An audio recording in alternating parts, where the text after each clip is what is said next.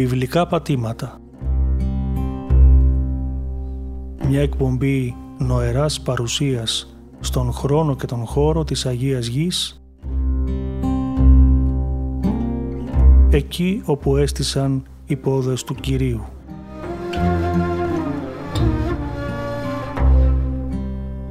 Παρουσιάζει ο πρωτοπρεσβύτερος Σπυρίδων Λόντος.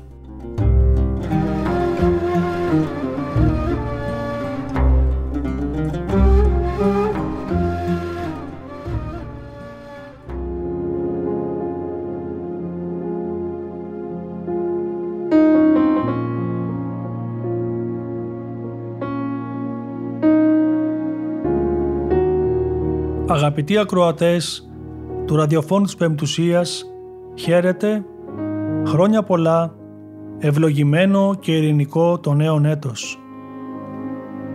Σας καλωσορίζουμε για μία ακόμα φορά στην εκπομπή μας βιβλικά πατήματα και σας ευχόμαστε καλή ακρόαση.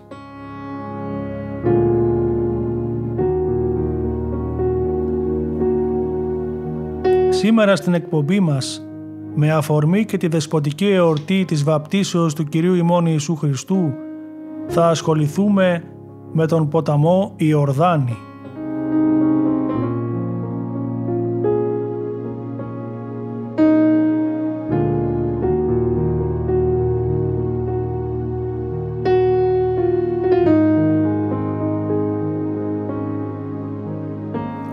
Ο Ιορδάνης είναι ένας ποταμός από τους μεγαλύτερους στη Μέση Ανατολή, που βρίσκεται εντός του Λιβάνου, της Συρίας, της Ιορδανίας, του Ισραήλ και της Παλαιστίνης. Πηγάζει από το όρος Ερμών και σχηματίζεται με τη συμβολή τριών πηγών παραποτάμων, μίας από το βουνό αυτό στο Λίβανο, μιας από την Κεσάρια του Φιλίππου στην Πανιάδα και μιας άλλης από το ανάχωμα πάνω στο οποίο είχε οικοδομηθεί η πόλη Δάν.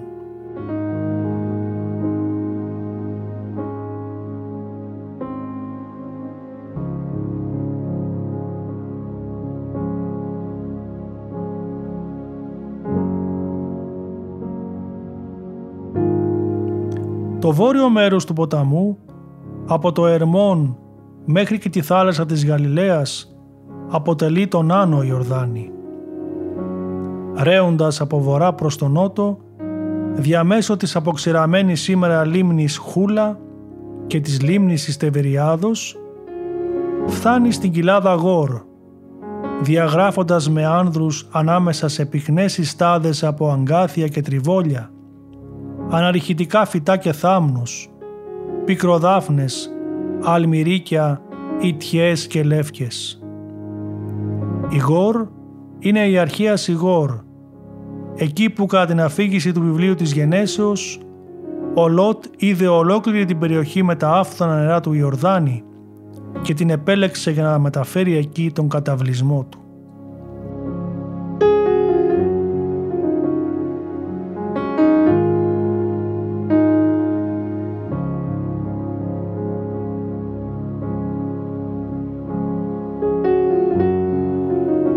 Πορεία του Ιορδάνη ακολουθεί μια διαδρομή από το βορρά προς τον νότο, τροφοδοτώντας αρχικά τη λίμνη Χούλα, τη θάλασσα της Γαλιλαίας και τελικά τη νεκρά θάλασσα όπου και εκβάλλει.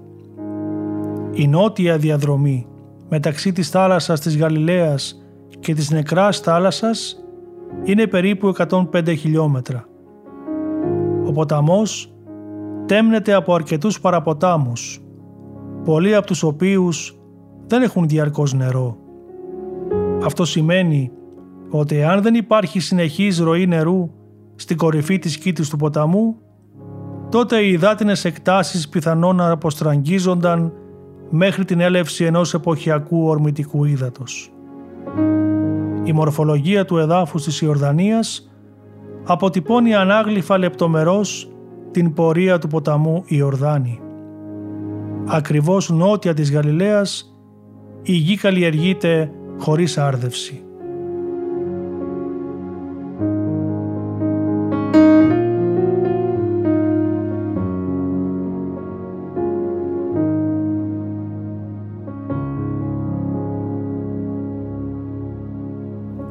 Πιο νότια, το έδαφος αλλάζει με κλιματικές συνθήκες που προσεγγίζουν εκείνες της ερήμου. Σε αυτή την ξηρή και έρημη περιοχή, ο ποταμός Ιορδάνης αναλαμβάνει έναν πιο σημαντικό ρόλο, καθώς καθίσταται ο πιο σημαντικός παράγοντας για τη χλωρίδα και την πανίδα. Αυτές οι περιοχές θα μπορούσαν να καταστούν επικίνδυνες και απρόσιτες, ειδικά κατά την περίοδο των βροχών, όταν ο ποταμός φέρει μαζί του τεράστιες ειζηματογενείς αποθέσεις πυλού και σχηματίζει κατακόρυφες και άγονες πλαγιές. Ωστόσο, καθώς ο Ιορδάνης προσεγγίζει την νεκρά θάλασσα, η κοιλάδα διευρύνεται συμπεριλαμβάνοντας περισσότερες κατοικήσιμες περιοχές με πηγές και βλάστηση.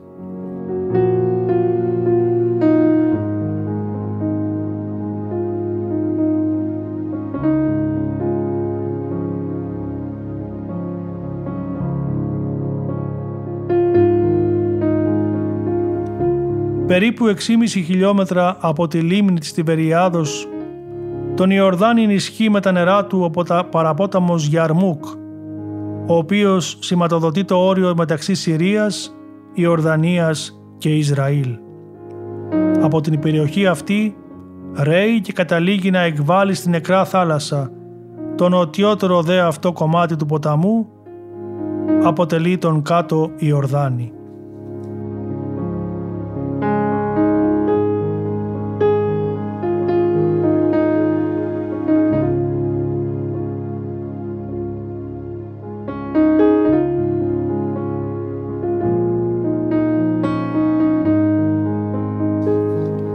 Γράφει χαρακτηριστικά ο Χρύσανδος στο έργο του «Ιστορία και περιγραφή της Αγίας Γης» για τον Ιορδάνη ποταμό. Ο εξαίρετος ποταμός της Παλαιστίνης Ιορδάνης είναι τόσο μεγάλος που οι υπόλοιποι παραβαλόμενοι με αυτόν ποταμοί πρέπει να λέγονται χήμαροι ή ριάκια. Οι πηγές του αναβλύζουν από τις πόριες του Λιβάνου στο βορρά, την Ιόρ και την Δάν, οι οποίες κατέρχονται στην παιδιά Δεσπανιάδος και σμίγουν στην Κεσάρια του Φιλίππου αποτελούντες ένα ποταμό. Ο πολυθρύλιδος αυτός ποταμός, αρχίζοντας από τον βορρά και τρέχοντας προς την Ανατολή και τη Μεσημβρία, πρώτα διέρχεται την ημερόλια λίμνη και έπειτα κάνοντας πολλές τροφές και γυρίσματα, εισέρχεται στη θάλασσα της Γαλιλαίας και εξερχόμενος από αυτήν δέχεται διάφορα ριάκια που τον γεμίζουν μέχρι να καταλήξει στην νεκρά θάλασσα στο νότο. Ο Ιορδάνης, λέει ο Χρύσανθος, είναι περιβόητος για τις πολλές θαυματουργίες που έγιναν σε αυτόν. Έδωσε στράτα να τον περάσουν οι Εβραίοι αυρόχος, βαστάζοντας τα ύδατά του. Έδωσε θαυμάσια διάβαση να τον περάσουν ο Ηλίας και ο Ελισέος. Χρημάτισε το ανατολικό σύνολο της γης Επαγγελίας και χώρισε τις φυλές. Ο Ιορδάνης του Νεεμάν τη λέπρα καθάρισε και μετέπειτα ενδοξότερος χρημάτισε για το κήρυγμα του Ιωάννου του Προδρόμου, μέσα στον οποίο βάπτισε πολλούς το βάπτισμα της μετανοίας και τέλος εφάνει Άγιος και προσκυνητός, γιατί σε Αυτόν βαπτίστηκε ο αναμάρτητος Κύριός μας, την κτήση όλη υγείασε με τη φανέρωση εκεί της Αγίας Τριάδος.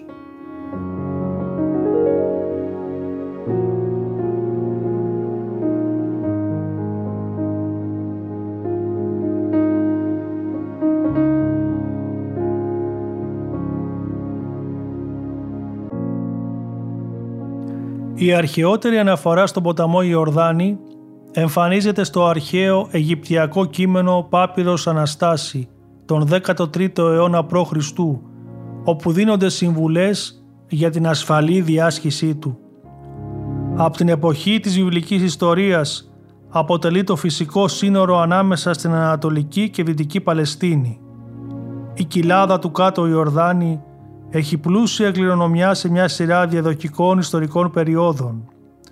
Στους προϊστορικούς χώρους των πρώτων αστικών οικισμών, στη βιβλική και ελληνομαϊκή περίοδο με τις παράλληλες επιρροές των Αβατέων, καθώς και την χριστιανική και αραβική περίοδο.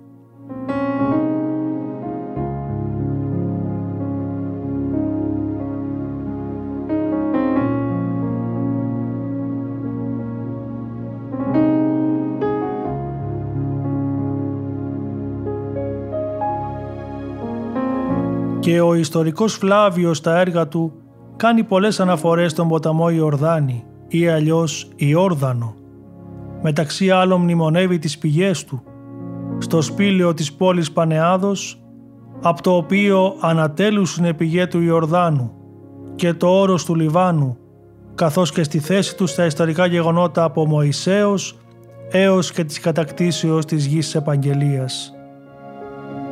Για τον φίλονα ο Ιορδάνης ως κατάβασης ερμηνεύεται, γεγονός που ερμηνεύει ο Οριγένης, καταβαίνουν γάρες στην αληθώς ο ποταμός του Θεού, το είδωρ το αληθινόν, το είδωρ το σωτήριον. Ο Παυσανίας μαρτυρεί ότι ο ποταμός Ιορδάνης περνά μέσα από μια λίμνη που ονομάζεται τη Βεριάδα και στη συνέχεια χύνεται σε μια άλλη λίμνη, την Νεκρά Θάλασσα.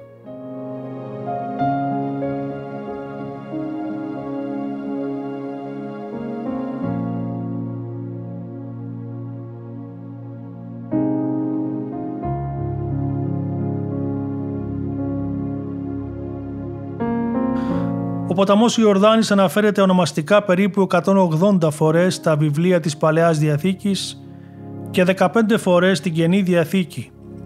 Κατέχει μοναδική θέση σε αυτά ως το συμβολικό όριο της γης που υποσχέθηκε ο Θεός στο λαό του και το μέρος δράσης του Ιωάννου του Προδρόμου και το μέρος της βαπτίσεως του Ιησού Χριστού. Ξεκινώντας από την Πεντάτευχο ο Ιορδάνης αναφέρεται τρεις φορές στο βιβλίο της Γενέσεως.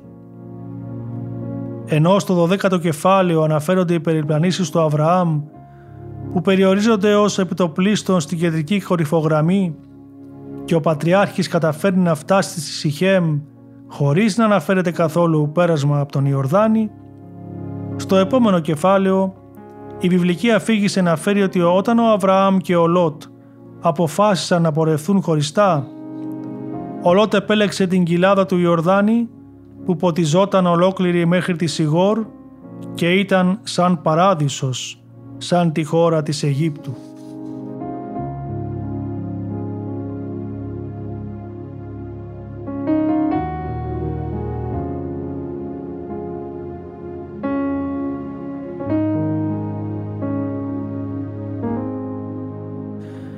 Οι πατριάρχες Αβραάμ και Ισαάκ δεν είχαν ποτέ την ευκαιρία να διασχίσουν τον Ιορδάνη. Μόνο ο Ιακώβ ταξίδεψε στη Χαράν μέσω του Ιορδάνη, όπως μαρτυρείται στο 32ο κεφάλαιο της Γενέσεως.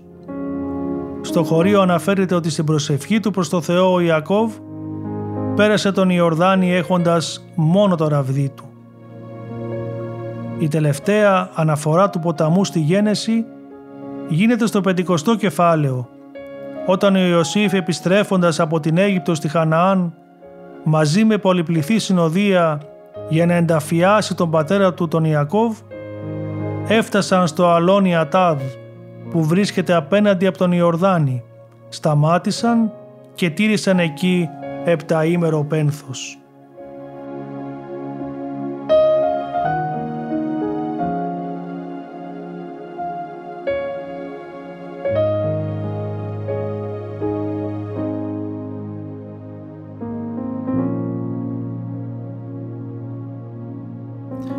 Επόμενη αναφορά του ποταμού γίνεται στο βιβλίο των αριθμών όταν μετά την έξοδο των Ισραηλιτών από την Αίγυπτο κατά την διάρκεια του δεύτερου έτους περιπλάνησής τους ο Μωυσής στέλνει 12 κατασκόπους για να κατασκοπεύσουν την Χαναάν. Οι κατάσκοποι αφού εξερεύνησαν τη χώρα για 40 ημέρες επέστρεψαν και ανέφεραν ότι είναι πλούσια με πόλεις οχυρωμένες και πολλούς λαούς να κατοικούν εκεί, μεταξύ αυτών και οι Χαναναίοι που κατοικούσαν στα παραθαλάσσια και στις όχθες του Ιορδάνου.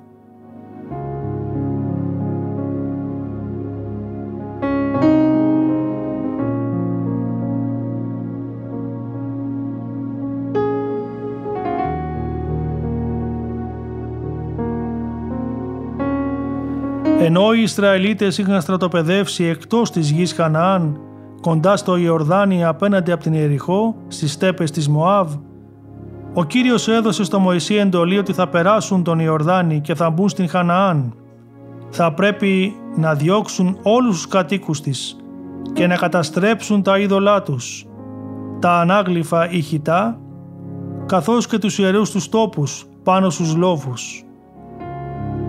Ακόμα θα κατακτήσουν τη χώρα και θα πρέπει να μοιράσουν τη γη με κλήρωση στις φυλές και στις συγγένειές τους. Η τελική αναφορά του Ιορδάνη στους αριθμούς είναι η λεπτομερής περιγραφή των ορίων της γης της Χαναάν στο 34ο κεφάλαιο.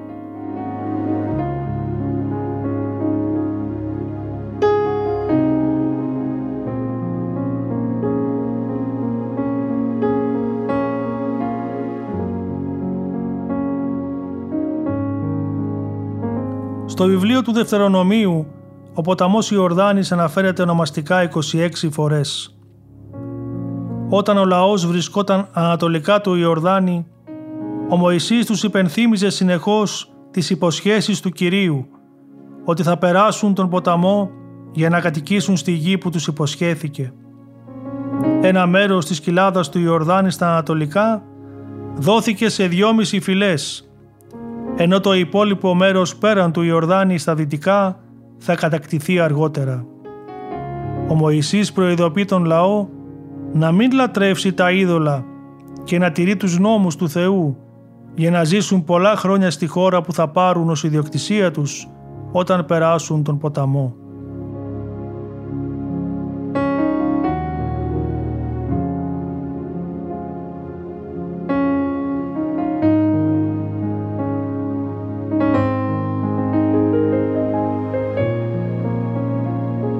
Και ενώ ο Θεός είχε πει στο Μωυσή ότι δεν θα διαβεί το ποταμό Ιορδάνη, το βιβλικό κείμενο του Ιησού του Ναβί περιγράφει την άφηξη των φυλών του Ισραήλ στις όχθες του, την διέλευσή του, την διέρεση της γης στα δυτικά και την μεταχείριση των θησαυρών στα ανατολικά του. Ο Θεός είπε στον Ιησού του Ναβί να ετοιμαστεί μαζί με τον λαό να διασχίσουν τον Ιορδάνη και να εισέλθουν στη χώρα που τους είχε υποσχεθεί. Ο Ιησούς του Ναβί στέλνει δύο κατασκόπους στην Ιεριχώ, οι οποίοι μαθαίνουν ότι όλοι οι Χαναανίτες φοβούνται τους Ισραηλίτες και το Θεό τους. Τότε ο λαός με ηγέτη τον Ιησού έφυγαν από την πόλη Σιτίμ και κατέβηκαν στις όχθες του Ιορδάνη.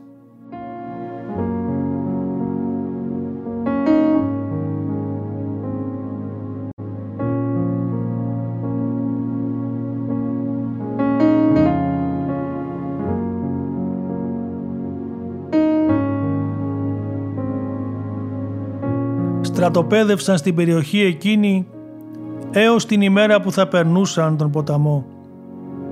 Ύστερα από τρεις μέρες, οι αρχικοί διέσχισαν το στρατόπεδο και έδωσαν στο λαό την προσταγή όταν θα δουν τους ιερείς Λεβίτες να σηκώνουν την κυβωτό της Διαθήκης του Κυρίου, να ξεκινήσουν και αυτοί από τις θέσεις τους και να τους ακολουθήσουν.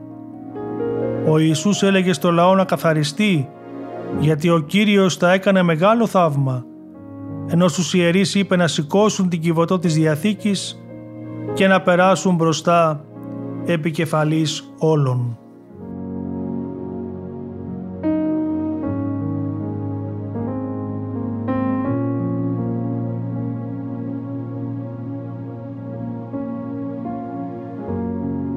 Τότε είπε ο Κύριος τον Ιησού ότι θα τον αναδείξει σε σπουδαίο άντρα στα μάτια όλων των Ισραηλιτών και να διατάξει τους ιερείς που θα κρατούν την κυβωτό της Διαθήκης μόλις φτάσουν στα νερά του Ιορδάνη να σταθούν εκεί μέσα στον ποταμό. Ο Ιησούς είπε στους Ισραηλίτες ότι η κυβωτός της Διαθήκης του Κυρίου θα διαβεί τον Ιορδάνη πρώτη. Έπρεπε να διαλέξουν 12 άντρες από τις φυλές του Ισραήλ, έναν άνδρα από κάθε φυλή και μόλις οι ιερείς βάλουν τα πόδια τους στα νερά του Ιορδάνη, η ροή του ποταμού θα διακοπεί και τα νερά που θα καταβαίνουν από πάνω θα σταθούν σε ένα σωρό. Ήταν η εποχή του θερισμού και οι όχθες του Ιορδάνη είχαν ξεχυλήσει. Έτσι όταν οι ιερείς με την Κιβωτό έφτασαν στο ποτάμι και τα πόδια τους βράχηκαν στην άκρη του νερού, τότε τα νερά που κατέβαιναν από πάνω στάθηκαν και μαζεύτηκαν σε ένα σωρό κοντά στην πόλη Αδάμ που βρίσκεται στην περιοχή της Ζαρετάν. Τα νερά που κατέβαιναν προς την νεκρά θάλασσα αποκόπηκαν και έτσι ο λαός πέρασε απέναντι από την Εριχώ.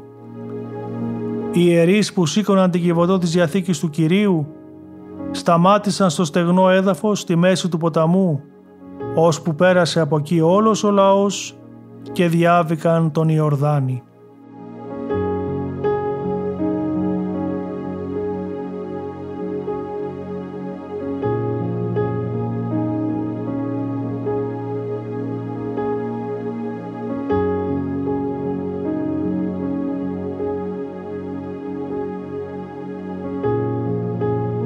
Όταν οι βασιλείς των Αμοραίων που κατοικούσαν στα δυτικά του Ιορδάνη και οι βασιλείς των Χαναναίων που κατοικούσαν στα παραθαλάσσια έμαθαν ότι αποξήρανε ο Θεός τα νερά του Ιορδάνη για να περάσουν οι Ισραηλίτες, πανικοβλήθηκαν και δεν είχαν πια το θάρρος να τους αντιμετωπίσουν. Τη θαυμαστή αυτή διάβαση του Ιορδάνη υμνεί ο ψαλμοδός Δαβίδ στον 114 ψαλμό του. Όταν οι Ισραηλίτες έφυγαν από την Αίγυπτο, οι απόγονοι του Ιακώβ από τον ξενόγλωσσο λαό, έγινε ο Ιούδας του Κυρίου ο Άγιος χώρος και η επικράτειά του ο Ισραήλ. Η θάλασσα τον είδε και υποχώρησε, ο Ιορδάνης γύρισε προς τα πίσω. Σκύρτησαν τα βουνά σαν τα κρυάρια και οι λόφοι σαν τα πρόβατα.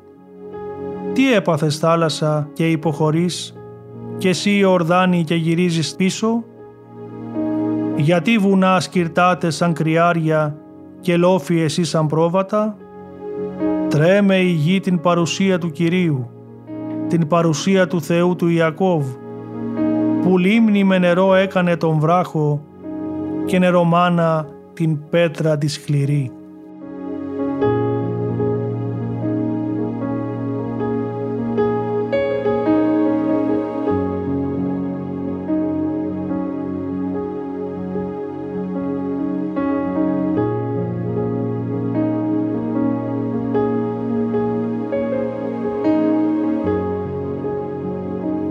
Μετά τον θάνατο του Ιησού του Ναβί, οι Ισραηλίτες κατέλαβαν τα περάσματα του Ιορδάνη απέναντι από την Μωάβ και δεν επέτρεπαν τη διέλευση άλλων λαών. Αργότερα, όταν ο βασιλιάς Δαβίδ επέστρεφε στα Αεροσόλυμα, πέρασε και αυτός τον Ιορδάνη, ενώ ο βασιλιάς Σολομώντας είχε τα χιτήρια χαλκού και τα σκεύη του ναού σε αργυλώδη περιοχή στην κοιλάδα του Ιορδάνη.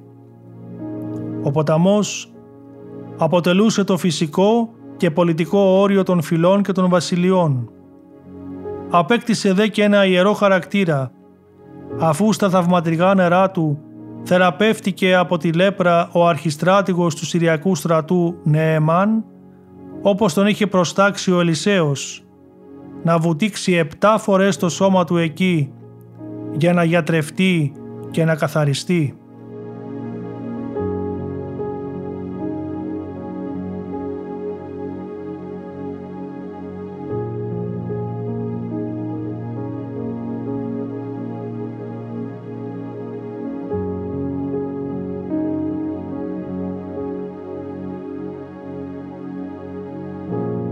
Από τον Ιερό Ποταμό πέρασαν και οι προφήτες Ηλίας και Ελισέος όπως αναφέρεται στο βιβλικό κείμενο των βασιλειών. Όταν οι δυο τους πήγαν στην Ιεριχώ, ο Ηλίας με εντολή του Θεού πήγε από εκεί στον Ιορδάνη μαζί με τον Ελισαίο. Τους ακολουθούσαν και 50 προφήτες, αλλά σταμάτησαν απέναντί τους σε κάποια απόσταση, ενώ ο Ηλίας και ο Ελισέος στάθηκαν πλάι στον ποταμό Ιορδάνη. Τότε ο Ηλίας πήρε τον μανδύα του, τον δίπλωσε και χτύπησε με αυτόν τα νερά. Αυτά άνοιξαν στα δύο και πέρασαν ανάμεσα οι δύο άνδρες πατώντας σε ξηρά. Όταν πέρασαν, είπε ο Ηλίας στον Ελισαίο «Ζήτησέ μου τι θέλεις να κάνω για σένα πριν με πάρει ο Κύριος από κοντά σου». Ο Ελισέος απάντησε «Θέλω, σε παρακαλώ, να έρθει σε μένα διπλάσιο το προφητικό σου πνεύμα». Τότε εκείνος απάντησε «Δύσκολο πράγμα ζήτησες. Ωστόσο αν με δεις τη στιγμή που θα φεύγω από κοντά σου, τότε θα γίνει αυτό που ζήτησες. Αν όμως δεν με δεις, δεν θα γίνει».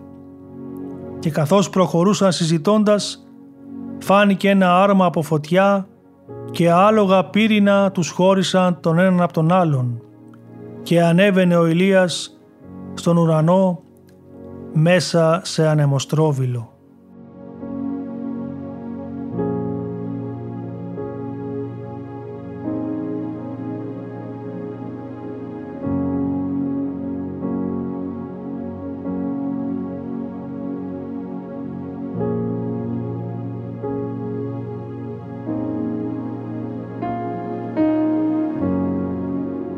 Στον Ιορδάνη ποταμό αναφέρεται και ο προφήτης Ιερεμίας, μιλώντας για τα αλσίλια του και τα άγρια ζώα που ζούσαν στις όχθες του, όπως τα λιοντάρια, ενώ ο προφήτης Ιεζεκιήλ στο όραμά του για τα ευεργετικά ύδατα του ναού λέγει ότι αυτά κατεβαίνουν στην κοιλάδα του Ιορδάνη και πέφτοντας στην νεκρά θάλασσα γλυκαίνουν τα νερά της. Το όραμα του Ιεζεκιήλ μας θυμίζει τη διήγηση για τους ποταμούς του Παραδείσου, στην οποία ο κεντρικός ποταμός που πηγάζει από τον κήπο της Εδέμ πιστεύετε ότι είναι ο Ιορδάνης και ρέει μαζί με τους τρεις παραποτάμους του.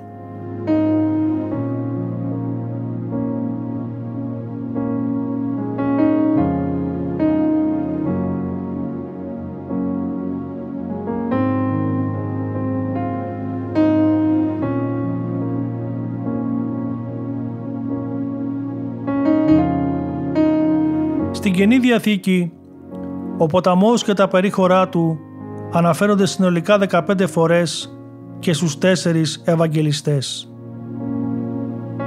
Αρχικά στο τρίτο κεφάλαιο του Ματθαίου, που γίνεται λόγος για τη δημόσια δράση του Ιωάννου του Βαπτιστή, ο οποίος κήρυται στην έρημο της Ιουδαίας, συγκεκριμένα στην περιοχή που εκτείνεται στα βόρεια της νεκράς θάλασσας και δυτικά του Ιορδάνη ο Ιωάννης διαδραμάτισε σημαντικό ρόλο στην προετοιμασία των ανθρώπων για την έλευση του Σωτήρος Χριστού.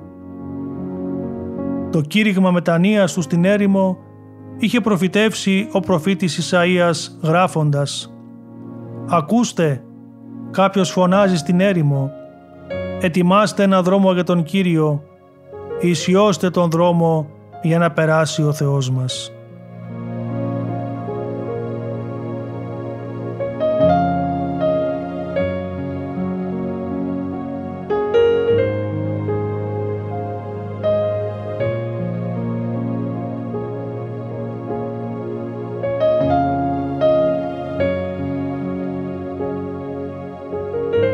Η θαυμάσια νηπτική μορφή, ο τρόπος ζωής και το κήρυγμα του Ιωάννη μαγνήτιζε τους κατοίκους των Ιεροσολύμων και ολόκληρης της Ιουδαίας, οι οποίοι έρχονταν και εξομολογούμενοι τις αμαρτίες τους, βαπτίζονταν στον ποταμό Ιορδάνη.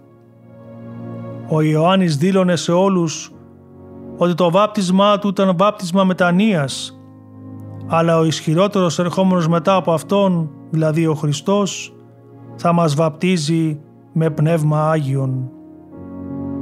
Ερχόμενος ο Ιησούς από τη Γαλιλαία στον Ιορδάνη, βαπτίστηκε από τον Ιωάννη και είχαμε θεοφάνεια, δηλαδή στο γεγονός συμμετείχαν και τα τρία πρόσωπα της Αγίας Τριάδος.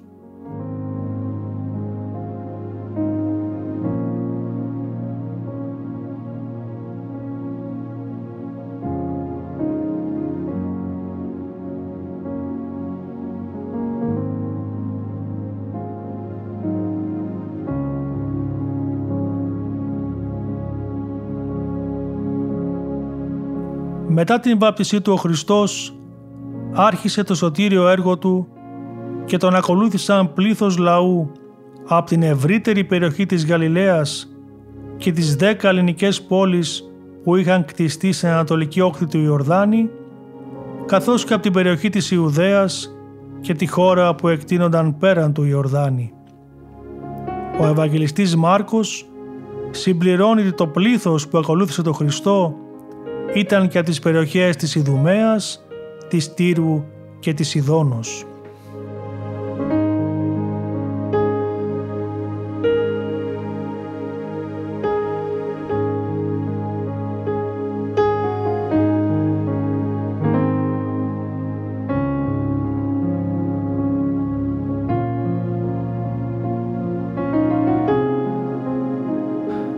Ευαγγελιστής Λουκάς στην αρχή του τρίτου κεφαλαίου του Ευαγγελίου του μας δίνει και ιστορικές μαρτυρίες για την περίοδο της εμφανίσεως του Ιωάννη.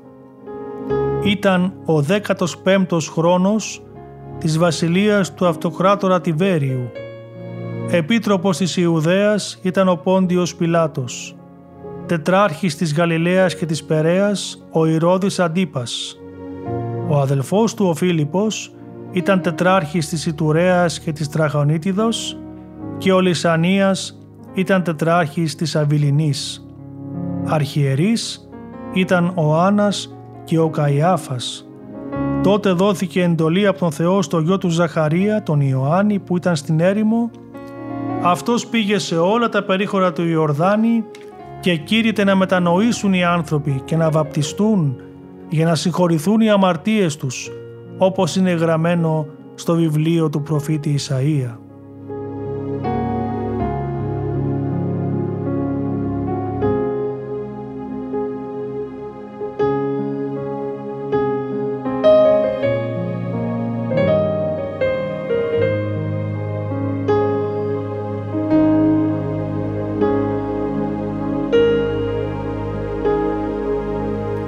Ο Ευαγγελιστής Λουκάς αναφέρει ότι ο Ιωάννης μετά την γέννησή του και την αφοσίωσή του στο ναό κατέφυγε και έζησε στην έρημο.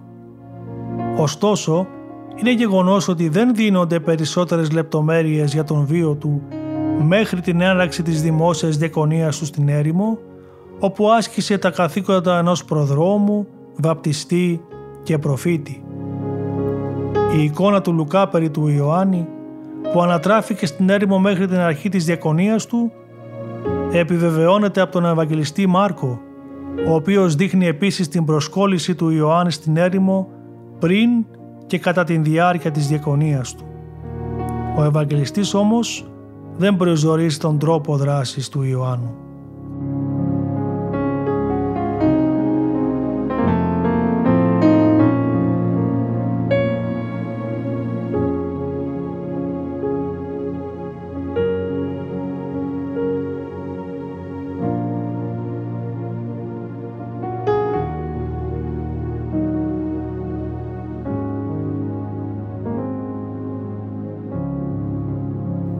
Σύμφωνα με το τέταρτο Ευαγγέλιο αυτού του Ευαγγελιστή Ιωάννη, η δραστηριότητα του προδρόμου πραγματοποιούνταν στη χαμηλότερη κοιλάδα του Ιορδάνη. Αυτό που την χάνει άξιο επισήμανσης είναι ότι η παράδοση περί της άγριας φύσης της ερήμου, η οποία ήταν μέρος της συνολικής βαπτιστικής παράδοσης, διατηρήθηκε και αποδόθηκε από όλους τους Ευαγγελιστές. Ενδεχομένως ο Ιωάννης ξεπερνώντας τα στενά εθνικά όρια της αντίληψης του Ισραήλ, επίλεξε τη γη ανατολικά της όχθης του Ιορδάνου ποταμού προκειμένου να καλέσει σε μετάνοια και βάπτισμα τα έθνη με σκοπό να αναδείξει την επερχόμενη παγκόσμια διάσταση της χριστιανικής διδασκαλίας. Η δράση του προδρόμου πρέπει να χωροθετηθεί ανατολικά της όχθης του Ιορδάνου ποταμού στη σημερινή Ιορδανία.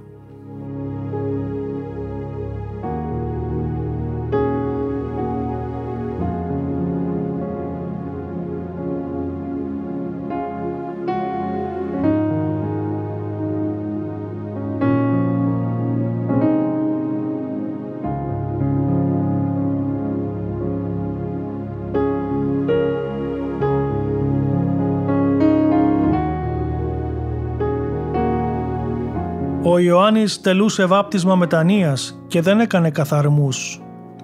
Ως προφήτης της ερήμου στρέφεται στις απομακρυσμένες περιοχές και καλεί εκεί για μετάνοια τους Ισραηλίτες. Είναι γνωστό ότι η πρακτική του θρησκευτικού εξαγνισμού κατά την εποχή του Ιωάννου του Βαπτιστή τελούνταν στα γνωστά Μικβαότ, στις δεξαμενές καθαρμών, μερικά εκ των οποίων αποκαλύφθηκαν από την αρχαιολογική σκαπάνη σε διάφορα σημεία, όπως στο Κουμράν, στην Ιεριχώ, στη Μασάδα και την Ιερουσαλήμ. Η χρήση του νερού για εξαγνισμό αποτυπώνεται τόσο στα κείμενα του Κουμράμ όσα και σε εκείνα του Φίλωνα και του Ιωσήπου. Ο τελετουργικός καθαρμός στην Τωρά είχε ως μέλημα την απομάκρυση του μυαρού που προκαλείται από συγκεκριμένες φυσικές συνθήκες. Το βάπτισμα του Ιωάννη όμως στρεφόταν εναντίον της αμαρτίας. Πέραν τούτου, ο τελετουργικός καθαρμός δεν συνεπάγεται απαραίτητο στη μετάνοια ή την έκκληση για μετάνοια για την άφεση της αμαρτίας, κάτι που συνιστά βασικό χαρακτηριστικό γνώρισμα του βαπτίσματος του Ιωάννη.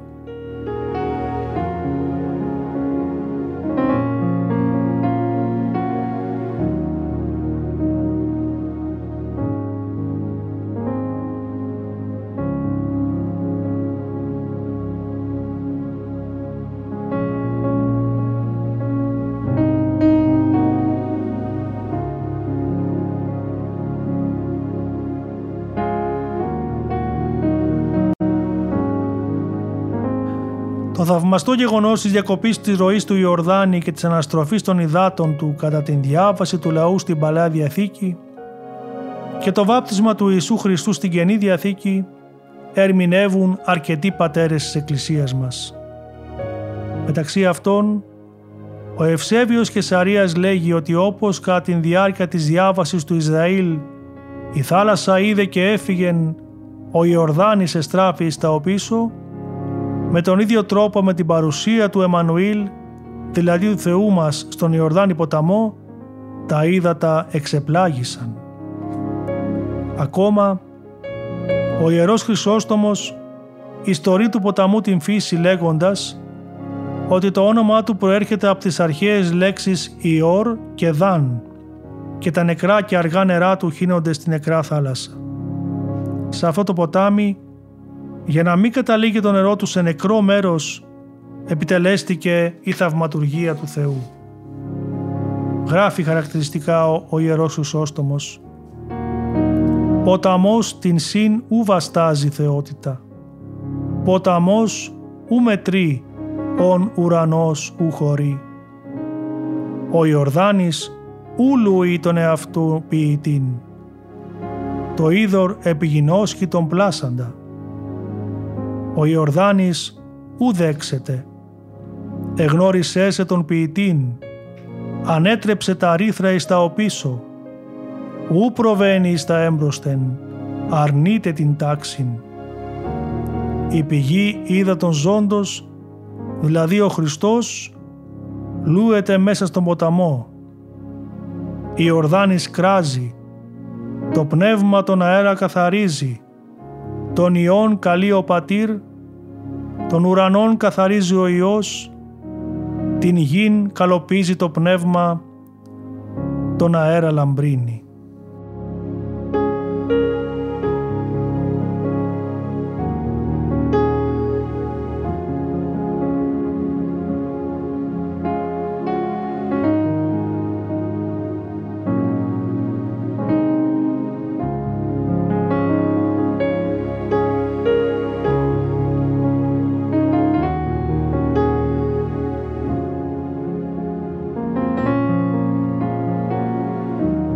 Ο Ομιλών είχε την ευκαιρία το 1992 ως φοιτητής της Θεολογικής Σχολής του Πανεπιστημίου Αθηνών να συμμετάσχει στην αποστολή του τμήματος υπό την καθοδήγηση του καθηγητού Νικολάου Ολυμπίου στις αρχαιολογικές ανασκαφές στην Πανιάδα, την Κεσάρια του Φιλίππου, εκεί που βρίσκεται μία από τις πηγές του Ιορδάνη.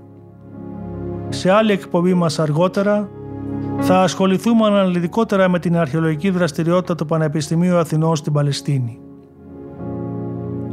Ο καθηγητής Νικόλαος Ολυμπίου έδωσε για πρώτη φορά σε Έλληνες θεολόγους την δυνατότητα να βρεθούν στην Αγία Γη και να αποκτήσουν επαφή με τις αρχαιολογικές ανασκαφές.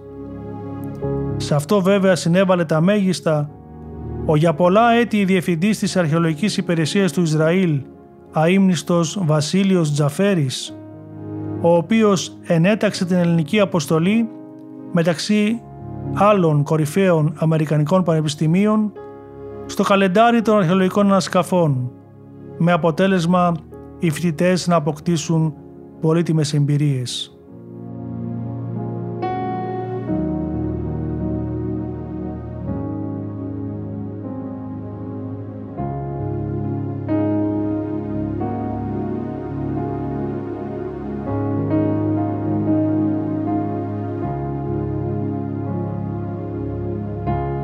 Αγαπητοί μας ακροατές, σας ευχαριστούμε που για μία ακόμα φορά ήσταν μαζί μας.